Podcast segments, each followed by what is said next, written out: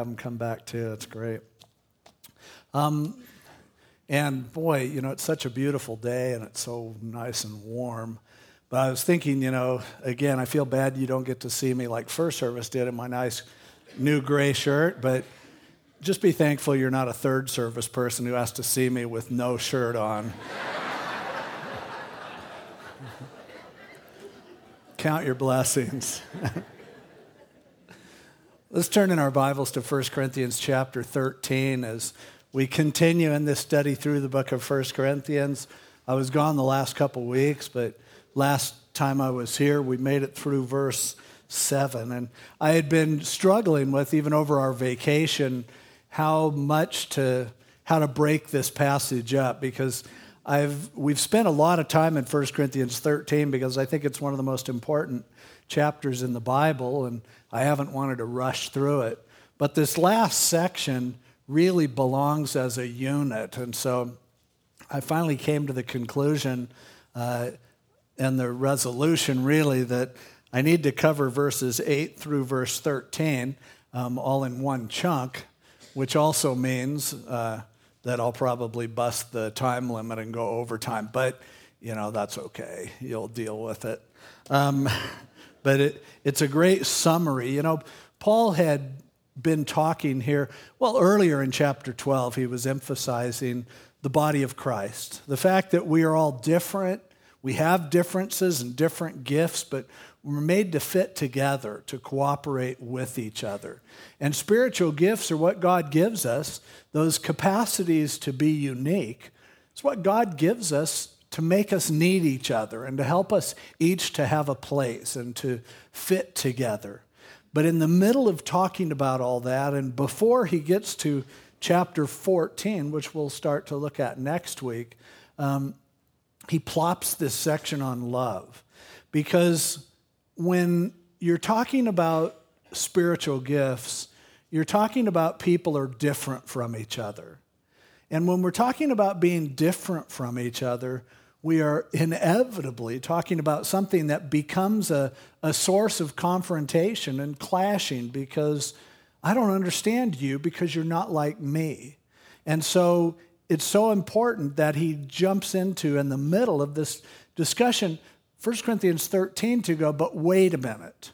While we're talking about your differences, while we're talking about your gifts and abilities, let me say this love is way more important than all of that and you can serve your brains out. You can burn yourself out. You can you can do whatever it is that you do. And if you don't do it with love it's not going to matter. It doesn't matter what you say. It doesn't matter what you do. Without love it doesn't matter.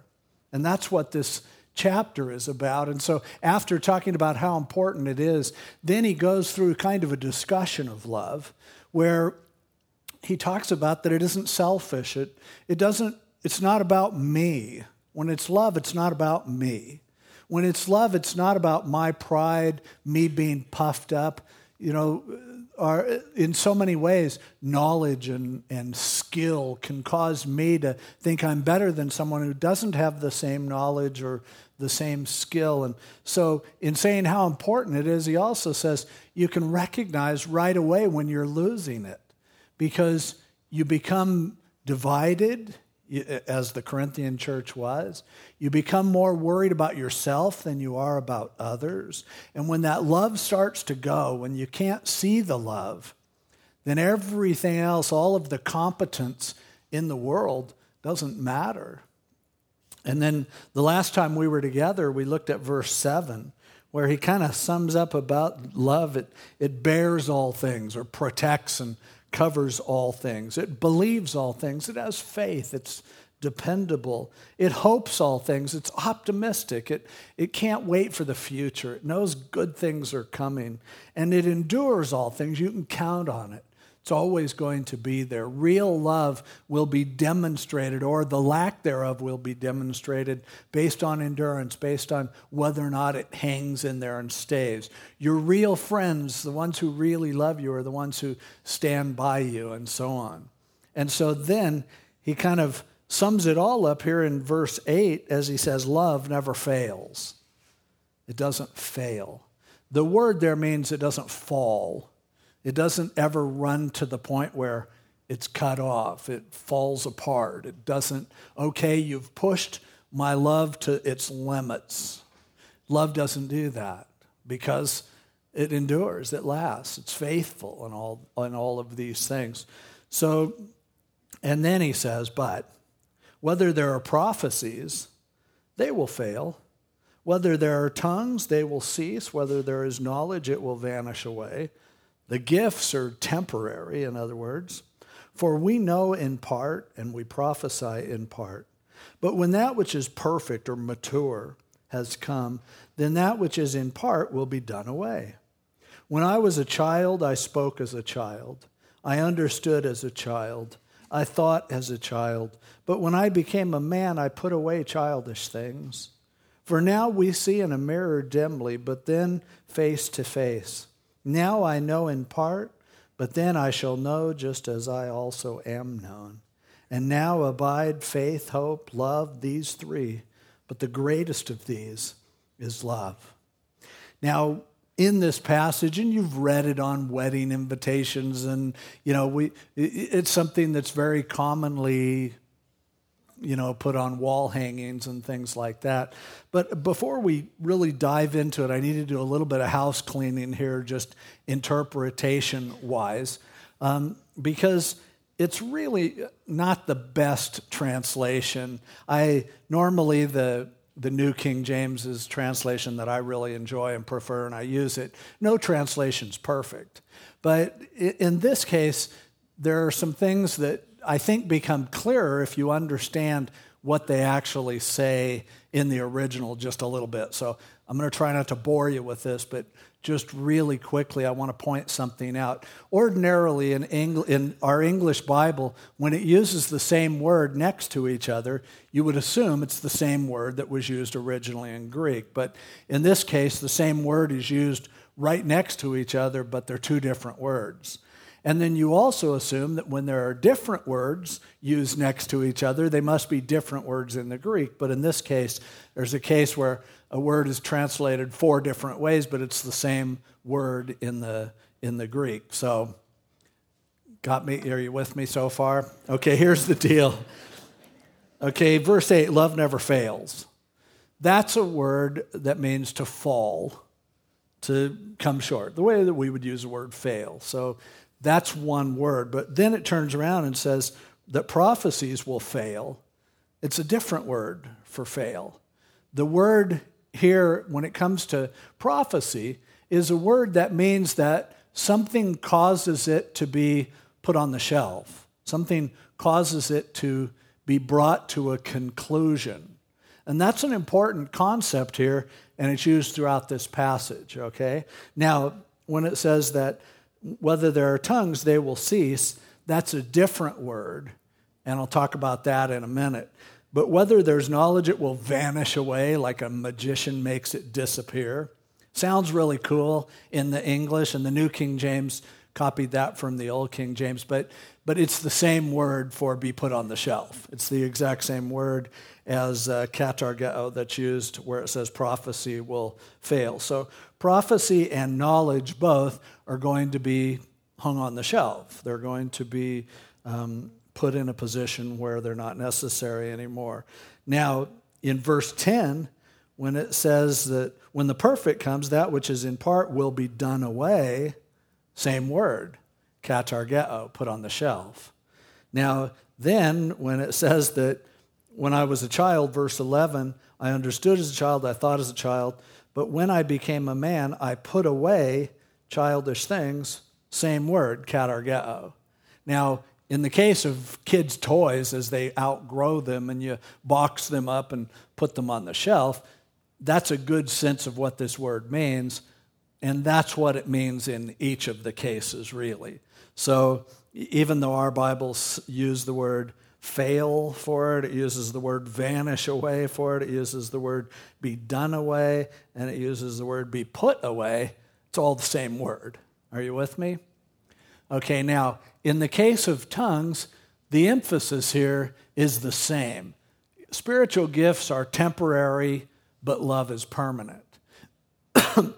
But a different word for tongue ceasing is used, and it's caused a lot of misunderstanding with people. Now, I'm not going to get into an extensive discussion on the gift of tongues because when we come to chapter 14 next week, we will do that more. So if you're, you know, wigging out over tongues or if you're, that's your big thing, we'll deal with it next week, okay? But it is interesting that a different word was used. And it's not only a different word, but in the Greek, there's, a, there's an active voice, a passive voice, and a middle voice. An active voice means I am doing it. I hit the ball. I'm the one who's doing the action. A passive voice is the action is happening to me. The ball hit me, or Ann hit me. And that's, in that case, I'm passive, Ann is active. There's also the middle voice, which is something that we don't have an equivalent in English so much, although we would say, like for instance, I hit myself with the ball. The Greek would handle that as the middle voice. It's an action that you are doing or you are intimately involved in the action, but you're also the recipient of the action. Like when I wash my hands, I'm washing, but my hands are also being washed. That's the idea of the middle voice. Does that make some sort of sense? Just nod your heads. Okay, now, in the case of the verb for cease, it's used in the middle voice.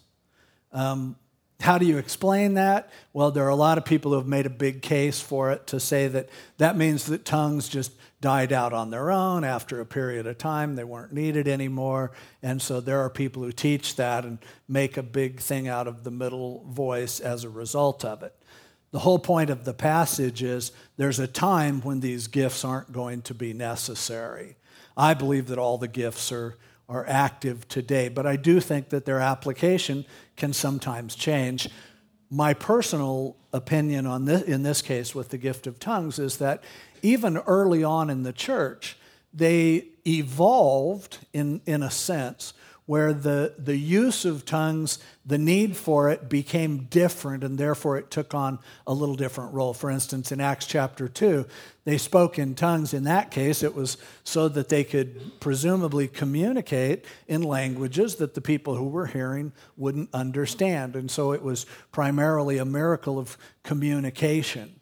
Now, over time, as people settle into communities, and of course, more and more as Greek became a language that everyone understood, you really didn't necessarily need that. And today, you, we translate languages and things like that. And so, even in their cases, it would seem that early on, when you see this use of the gift of tongues, later on, tongues develop more, and as we will see in chapter 14, as being something that was more involved with communication with God, praising God. It was more, instead of being done in a group of people, it was something that was done individually. Paul said, I speak in tongues more than you all. But in the church, you're not going to hear me doing it. People would think I'm nuts.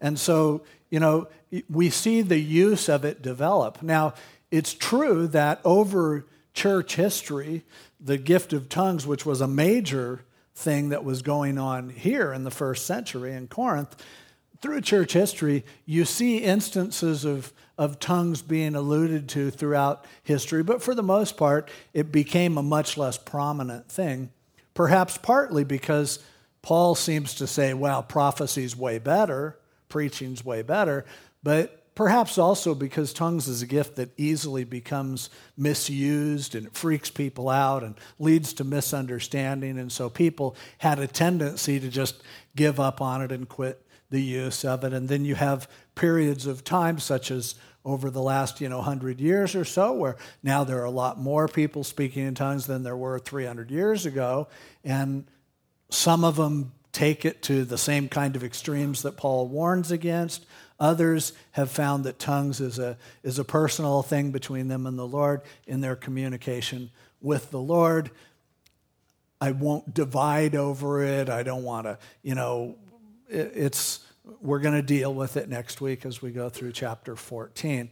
But at any rate, that probably the way in which it just kind of frittered away a bit and would come and go and changed in its application is probably why he said, in the case of tongues, in the same way that we don't need prophecy and knowledge in heaven, you're not going to need tongues in heaven. But it will cease, but it's in the process of kind of doing that anyway. Now, there are people who teach that certain spiritual gifts ceased at the end of the first century, and they are called cessationists. People believe many um, Baptists are cessationists, a lot of other independent fundamental churches are. Frankly, there are a lot of guys, even though Calvary Chapel teaches that all gifts are for today, there are a whole bunch of people in Calvary Chapels who are basically cessationists. And some of them have used this verse to defend their position. Some of them have also used the, the fact that he says, well, when the perfect is done, then the partial will be done away with. The perfect was the completion of the canon of Scripture. Once they had the whole Bible, they didn't need those gifts anymore. That's what that's the teaching of people like I, I imagine uh, I know John MacArthur used to teach this. J. Vernon McGee would teach it. It basically popped up in the 50s and 60s as a reaction to the excesses in the Pentecostal movement. Um, personally, I have a problem with that because, for one thing, as you read the passage, it's really obvious the perfect is not the canon of Scripture because we, st- we still need knowledge and prophecy as well as all the other gifts. And so um, the perfect is none other than Jesus Christ himself. And today there isn't a serious debate on that point among theologians that, you know, they tried to make up this idea of the completion of the canon to explain away the charismaniacs. But, but really, the perfect, I mean, come on. He says, when it's perfect, I'll know even as I am known. Is that the way your life is today? You know, that, and so clearly what we have here from a theological standpoint is Paul's making the case the gifts are not always going to be needed. When Jesus returns and we are in heaven and we are made perfect, we are made mature and complete, then these gifts, which are designed to help us along the way until we get to that point, won't be necessary anymore, but love will be. And so his point in the passage is love is the one thing that you do today that you're always going to do. Love is a way in which God's presence, because God is love, love is a way in which, as we relate to each other in love, we're connecting to heaven.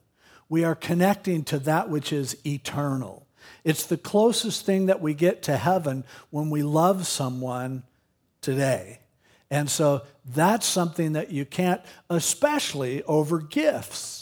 To end up losing your love over arguing about gifts is the most ridiculous thing going because the gifts are only worth something, as he has said, if they're infused with love. And love will last longer than the gifts. Now, you have your gifts. God has given each of us special abilities to function in the body. And it's important for us to discover who God has made us, to learn what it is He wants to do in our lives and how He wants to use us. Vitally important down here in this life. And so he spent the whole chapter 12 talking about that. We need each other. But if we take our gifts, we need to realize you know what? In heaven, those gifts aren't going to be needed. I, I love teaching the Bible. I love getting up and explaining the truths of God to the Bible. And, and all of the years of study and everything that I've put in in order to at least grasp as much as I grasp helps me to do what I do best here on this earth. But you know what? In heaven, nobody's going to be going, uh, Dave, got a question about Calvinism, or got a question about prophecy, or got a. All of a sudden, everything I worked for, the only thing that's going to last of that is if I love people. Love them enough that they are drawn to Jesus Christ so they can go to heaven with us. I won't be preaching sermons in heaven. You know, and you won't be doing what you do now in heaven. But the one thing that we will be doing in heaven, we'll be doing all sorts of things, but he doesn't tell us what it is. But the one thing that we will still do and be is love, only in a more perfect and complete way. In heaven, we'll all get along. We'll get along with people at the church down the street. We'll get along with people who disagree with us on a lot of things where we can't get along with them now. If we're in heaven, as shocked as we are that they make it, we're going to love them finally. It'd be better if we learn to love them now, but we will love them then. And so that's kind of what Paul is talking about here. Now, there's another phrase in this passage that I want you to notice because it too is central to what he is saying. And it's the little phrase, in part. Notice that he says, verse 9, which is, I think, for anyone who's interested in theology, verse 9 is one of the most important verses in the Bible. For now we know in part, we prophesy in part. In verse 10, when the perfect has come, that which is in part will be put on the shelf. And he goes on down and says in verse 12, Now I know in part. I think he wants us to get the point of that. The word part means that you're a piece of something. It means that you are designed like a piece of a puzzle, and you're only a small part of it, but you're designed to fit with others in order to develop a complete picture of things, in order to really reflect the totality of that which God is really and that which He wants people to see. But being apart, which means that by its very definition, you're excluded from others, you're different than others, you are distinct. That causes most of the problems that we have. And so in chapter 12, as Paul's talking about, we're all members, but the eye can't say, you know, to the foot, I don't need you. We're all a part of something bigger than we are. But it's important for us to understand that, but to not allow that in part to rob us of the unity that God wants us to have, and especially of the love that He wants us to communicate. The word part, again, it means you're a piece of something, but by definition, when you're part, you can also be a part. Stick an A in front of it. And all of a sudden now, it, it, if you say, hey, you're a part, but if I say, I feel like I'm a part, see, my differences can cause me to become isolated from everyone else because you're not like me. You don't understand me, and I don't understand you. And as a result, there can be that isolation where I go, I'm going to take my part and go home. I'm going to just be who I am in isolation from everyone else. And therein lies the problem with life, the problem that Paul is dealing with in this whole book of First Corinthians. He doesn't, he wants us to be a part, but he doesn't want us to be apart from everyone else, to be independent. And love is what can allow someone who is apart to not be apart from everyone else. In other words, it can cause us to be unified. We talk about political parties. We talk about partisan politics. We talk about participating. It all means that you're apart. And by their definitions, they tend to be sort of exclusive. Even something as happy as we're going to have a party. What makes a party a party is everyone can't come. We pick certain people and say, You're invited. From when you're a little kid, the concept of party, when somebody had a birthday party and you felt like I wasn't invited, I feel left out. I feel left apart from everyone else. I can't. But Paul has been emphasizing here you don't have to be everyone, but you fit. And there's a place for you. And right now, you're a part of things. We are joyfully in the process of planning my older son William's wedding. William and Brittany got engaged just before we went on, well, at Easter, they got engaged, which is really exciting. But now we're down to the tough part where you're planning the wedding. Because we know so many people. And see, the problem is, it's not like that Will and Brittany have that many friends, but it's that our par- their parents have friends. And we have a church with a lot of people. And we're like, on the one hand, Brittany, as a bride, has always had dreams of what her ideal wedding and, and reception is going to be. Now, guys never fantasize about those things. Guys never think, you know, from when I was three years old, I was just dreaming of being introduced as Mr. and Mrs. and of, of greeting all these people that I don't know and opening up 20 crock pots and, do, you know. Guys don't think like that, but girls do, and the weddings for the girls. And so they're going through making a list. And, and then also they're going through, we've got to find a place to do this. And they have certain, not they, she has certain. has certain ideas in terms of, ooh, I'd like to be outdoors and romantic and elegant and all. And it's like, how many places do you find like that? And you start calling these places, and it's just, and then you're going, oh no, how, each person is going to cost X amount of dollars, and what are, you know, and as much as you try to go, hey, look, invite more people, it's more presence, you'll break even, and, you know, but guys are more practical, but you realize right away, you know, if we can only have so many people, and we don't even know where we're going to do it, we don't know how big it's going to be, there are some people who are going to get their feelings hurt. There are some people who are going to feel like, I thought I was close enough to be. Just like when you pick groomsmen and, and bridesmaids, you, you can end up with 20 of them because you don't want to hurt anybody. But the, the nature of a party is sorry, everyone can't always be there.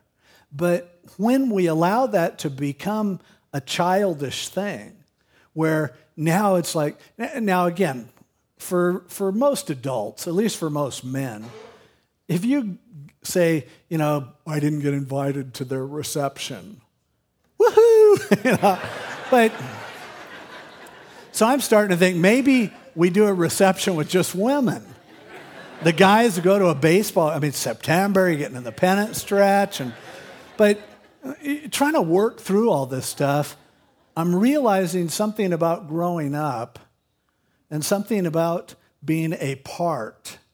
And that is, you know, sometimes this is just the way life is and it's okay and you just have to do what you're going to do. And if somebody's you know feels like oh i should be included or you know hey not, i'm just checking myself out of the process. If it was up to me we'd invite everyone i know but i don't i don't want to pay for everyone i know. So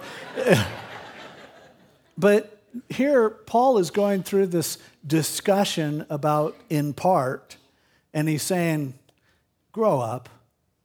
He said, You know, when I was a kid, I mean, look at that in verse 11. When I was a child, I spoke as a child, I understood as a child, I thought, and reasoned as a child, I whined as a child. But when I became a man, I put away, I put on the shelf childish things. Ooh, when you're a parent and your kids are getting older, you start to realize the heaviness of that. For us, recognizing, you know, that, uh, you know, I didn't think it would ever happen that my, my little boy would all of a sudden care more about a girl and now doesn't really care about Xbox 360 anymore. And I'm like, what happened? But now he's going to get married and they don't want to live with us. And and my and my younger son Danny is looking into colleges to go away to. And the two of them went up to Montana this weekend and they're still up there to look into a school in Montana. So we're looking at big time empty nest put away the toys. And a part of us is like oh man empty nest. But a part of us is like whoa, our whole life is going to change. But this is what we raise kids for, so that we can let go of them and let them find their own way and show up. There's nothing more tragic than somebody who never does do that, who never does grow up, who never does move out. And so Paul is saying, for all of us, there's a time to grow up, and that growing up is connected with love. You know, if your kids didn't fall in love, they'd probably never move out if you, if you make life easy enough for them. But when they, when they fall in love, they want to move out. They want to go out and start their own life and do their own thing. And, and that's as it should be. But, and then you pack up the toys and save them for grandkids. You know, and, and I don't know, years from now, are grandkids going to care about an Xbox 360? They'll have toys of their own that are so much better than that. But, but put the toys away. Quit being like a kid. Those, that era is over. And, and love is what allows us to grow up. And so Paul is saying, you guys, you're, you're part, you're individuals. I made you that way. You are unique. But grow up and understand that love is more important than your gifts, than your individual perspectives. Grow up and get along with each other. Grow up and love each other. It's sad sometimes when parents and kids are estranged. But usually, no matter how, who messed up and caused it, eventually, if you just calm down and be loving, kids will come around and then they'll end up wanting to have something to do with you. Sometimes not, but generally they will. Because growing up causes you to recognize I want connection. I want to accept people who are different than I am.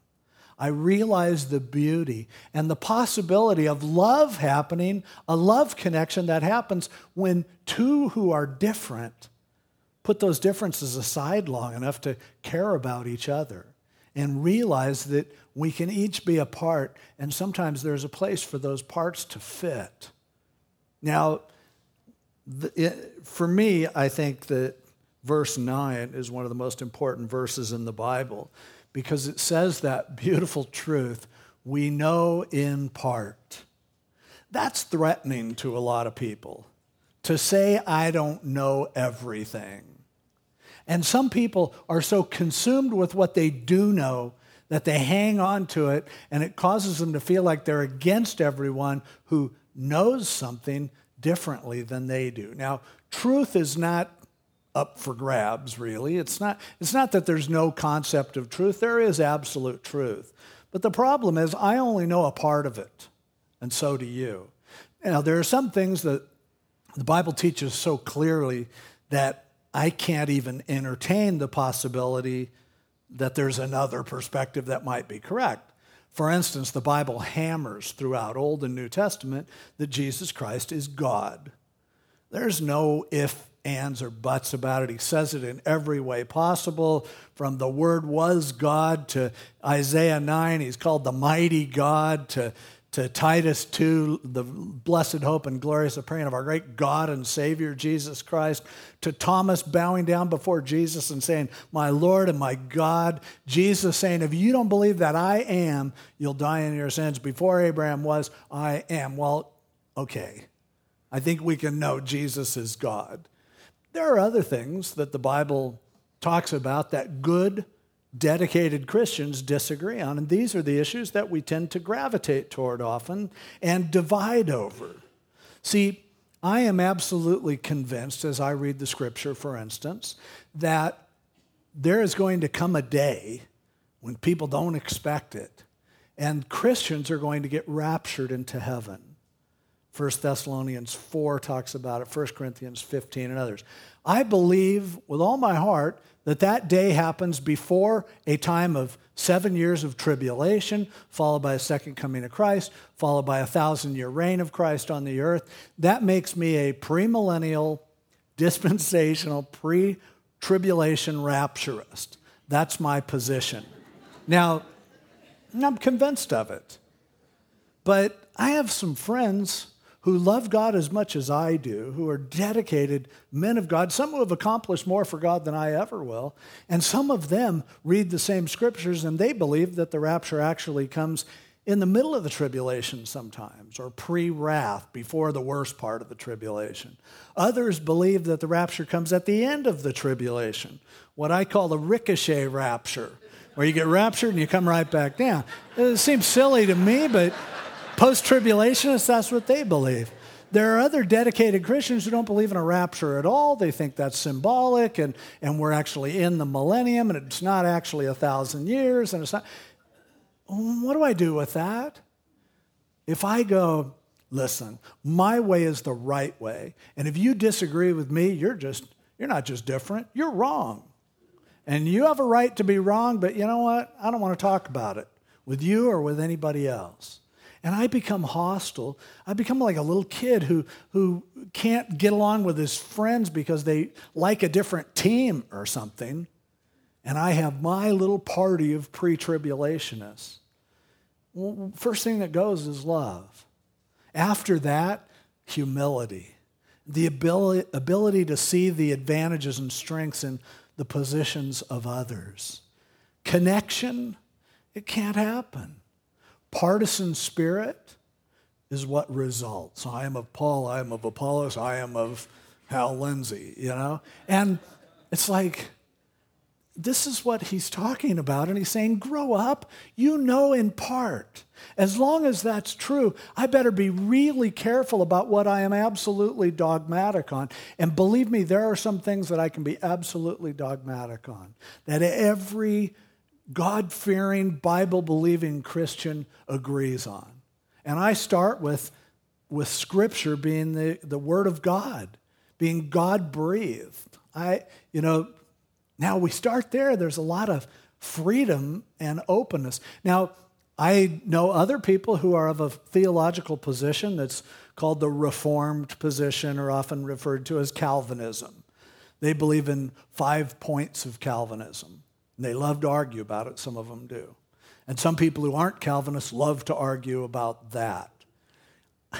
You know, I'm not, I've read tons of Calvinist material. I'm not convinced of Calvinism. I had another guy this week with an email exchange who thought he needed to convince me that Jesus didn't die for everyone, he only died for the elect. He heard one of my messages on the radio and was taking issue with me, and I spent more time than I should have probably interacting with him.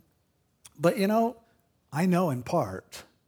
And so I'm not going to, there are people in our church who I know are five point Calvinists. I'm not going to fight with you about it. I'm not going to say, oh, you, you're not a part of the body of Christ. I'm not going to divide over something like that. Because really good people, some of the most godly people in history, some of the most godly people today are people who are Calvinists. Now, I look at someone who's a Calvinist like a, you know, um, you know, great preachers like Charles Spurgeon and people like that, and I just go, what was he thinking? when it came to some of these things, or John MacArthur or someone like that. But you know, then I look at other people who are, and you know what? I realize none of us knows the whole truth. Now, when we get to heaven, there's one thing I'm sure of: there aren't going to be any Calvinists in heaven. Now, be careful; don't don't get worked up. Or Arminians, or Calminians, or Calvary Chapel people or Baptists or Methodists. When we go to heaven, every distinction that we made down here melts away completely when all of a sudden now I don't need knowledge. Now I know even as I am known. When I see Jesus, none of that stuff's going to matter anymore. And on this earth, when we grow up, is when we get past fighting over that which we know in part. We should hold our position. We should be able to discuss with people who disagree with us as long as all of us realize that we all know in part. As soon as you think you know better than I do, now we've got to fight.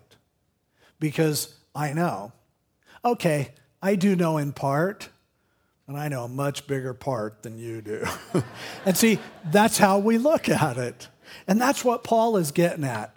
You know what? Let's all accept the fact that right now we're all just a part. We know in part. And all of that childish sort of division, that party spirit, I am of Paul, I am of Apollos, I am of Calvin, whatever, I am of Chuck Smith or whoever you're of, or Dave Rolph. Put it away, grow up, get over that, and just get to the point where you're a Jesus person Get to the point where you just, hey, I don't know everything, but I know that He loves me, and I know that this is God's Word, and I love to study it, and I want to grow in it. How do you know if you're growing? Oh, I know a lot more stuff. That's not how you know if you grow. You know that you're growing when your love is increasing. You know that you're growing when now you are able to fit with other parts, that you're accepting of people who are different than you are. When in humility, when you realize how much you don't know, now you're starting to grow up and you're going, okay, it's time to put the toys away. It's time to set it aside. I've said before, I, I enjoy reading things that are written by people who disagree with me. It helps sometimes for me to hone my skills, but I like to try to understand why they are who they are. And on our vacation, I did you know, caught up on some reading, and I read several interesting books. One of them is a book called The God Delusion by Richard Dawkins. He's the most well-known atheist of today. He's an Oxford professor, and and um, he's a smart guy. And I read his book, and and it struck me, and he made some great points, but there are some other things that were just ridiculous. But it struck me about Richard Dawkins. He doesn't just not believe in God, he hates God. He's hostile. And, and the thing that bugs him the most is that most people don't agree with him. And here's this Oxford genius who can't figure out why he's not smart enough to make other people not believe in a God. And I look at Dawkins and go, how can you, as a biologist, look at the, the brilliance of genetics and, and, and the development of life and how life could come out of nothing? Dawkins, how could you miss the obvious that there's an intelligence going on here? But, you know, what I see in him is a stomping his foot. He's, he's not just against God, but he's completely threatened by anyone who believes in God. He wants to remove any discussion of God out of science.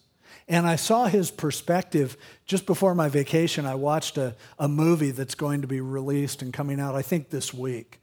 It's called Expelled No Intelligence Allowed. Ben Stein, the economist and writer and comedian, um, you remember him as Ferris Bueller's teacher. Bueller, Bueller, anyone? But he interviews people because, and he's not a Christian, he's Jewish, but, but he's discovered how in the world of science, anyone who talks about intelligent design, the idea that there's some plan involved, that they're immediately pushed out of academia. Their jobs are lost. Their material can't be published. If you just use the word intelligent design, it's like you've said something that threatens all of existence. It's a powerful movie, and I would encourage you to go out and, and to see it when it comes out. Um, but in that movie, he interviews Richard Dawkins, the guy that wrote The God Delusion. And it was interesting because Richard Dawkins, who talks about, oh, just open to anything in science, Ben Stein is talking to him about Come on, then why can't you be just open to entertaining the possibility that there's an intelligence? And oh, he just started getting mad at Ben Stein. It's hard to get mad at Ben Stein, but and, and then Ben was talking to him and he goes, he goes, Dr. Dawkins, he said, what if you studied biology enough that you came to the conclusion that no matter how old the universe is, that natural selection could have never created life out of non life. He said, What if you just went back and you just go, Whoa, this couldn't have happened? And he said, Couldn't intelligent design be a possibility? He said, No. He said, If I came to that conclusion, I would have to conclude that some higher form of life that had evolved longer in another universe somewhere else had then come and planted life on this planet with the plan and programmed it that way, and then it happened. And so Ben Stein said, So, you think that maybe there's some higher life form who had a plan and programmed life to happen here on this earth. Isn't that intelligent design? And Dawkins is breaking out in a sweat and he's oh, so angry. And he's suing Ben Stein now to get him to not release this footage.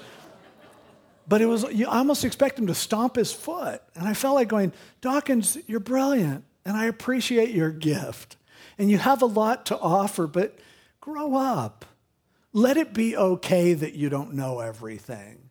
Let it be okay that you don't have the answers. The one, the person that, that Dawkins hates more than Christians is agnostics. He lashes out at them in the God delusion because he really hates it when somebody says, I don't know. He goes, You know, I've proven it. How could you hear my arguments and not know? Grow up, Dawkins. After I read his book, I also read a, a new book that's out by a man named Antony Flew. Now, Dawkins is the favorite atheist of our time. He and there are several others, Dennett and, and Sam Harris and some others who have popularized atheism. But Antony Flew was the guy who did that in the 40s, 50s, 60s, another Oxford professor.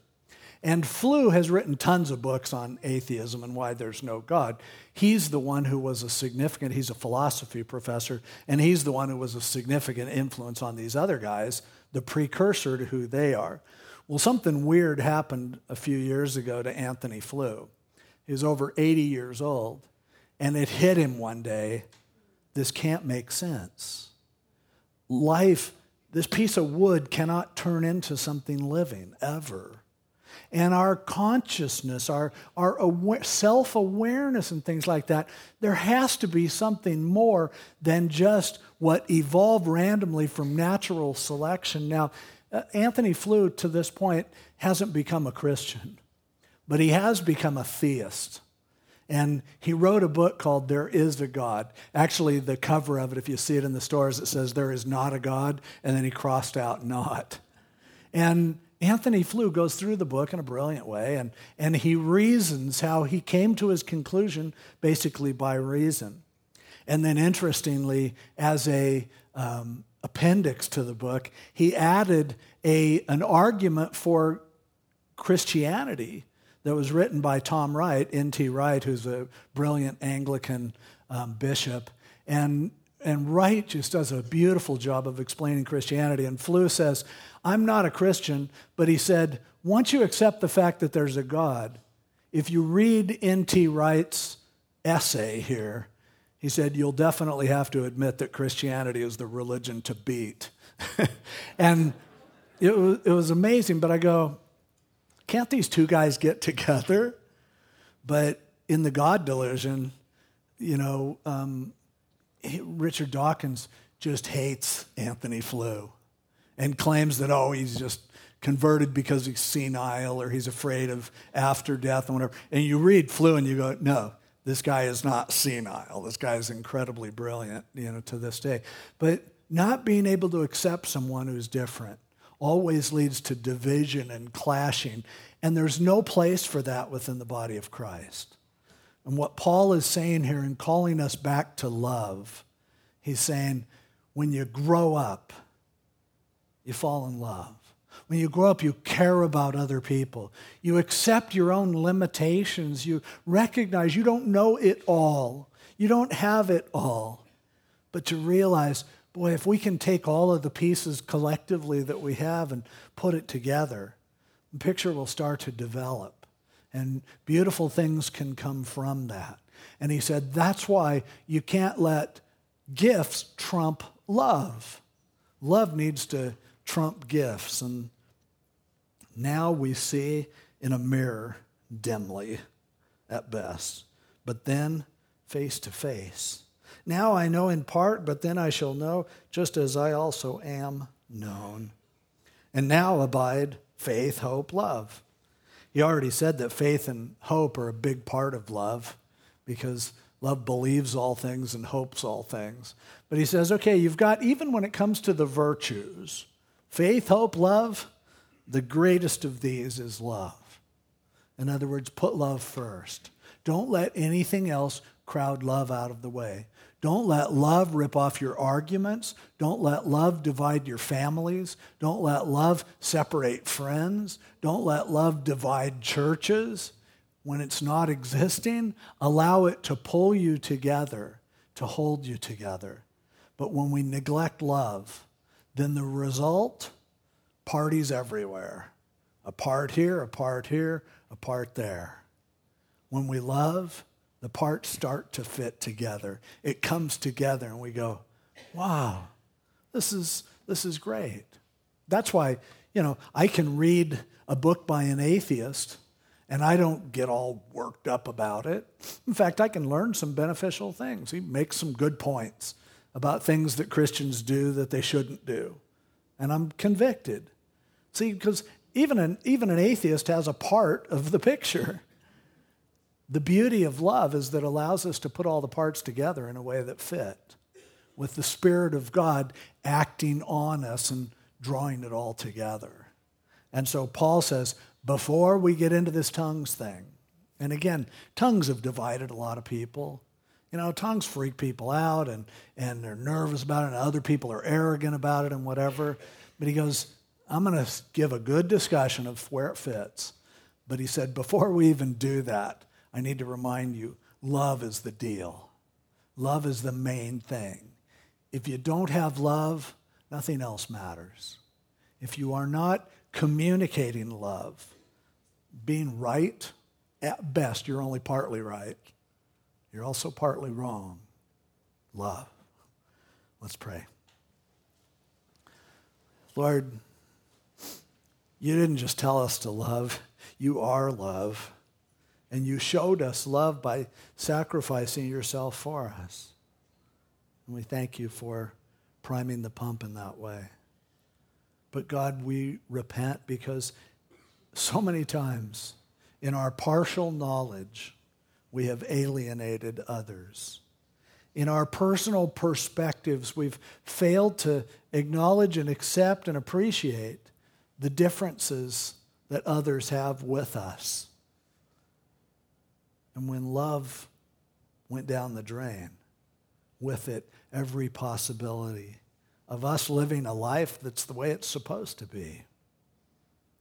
So, God, help us to love. Help us to grow in that direction. We're heading to heaven where that's all there is.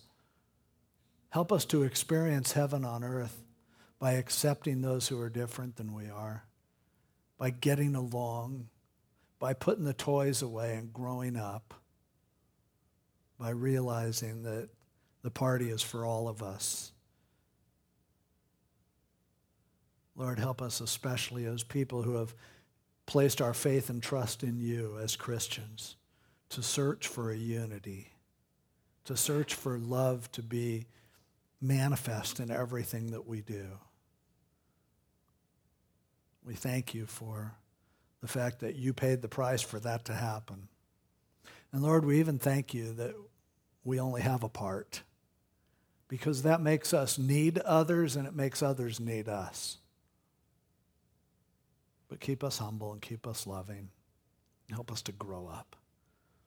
In Jesus' name, amen. Let's all stand. I think something's wrong with that clock back there. Somebody might need to change it. It can't be this. They did it to my watch, too. Oh, well, sometimes you just can't shut up. You're going, Dave, you said you know in part. It sounds like you're giving us the whole thing today.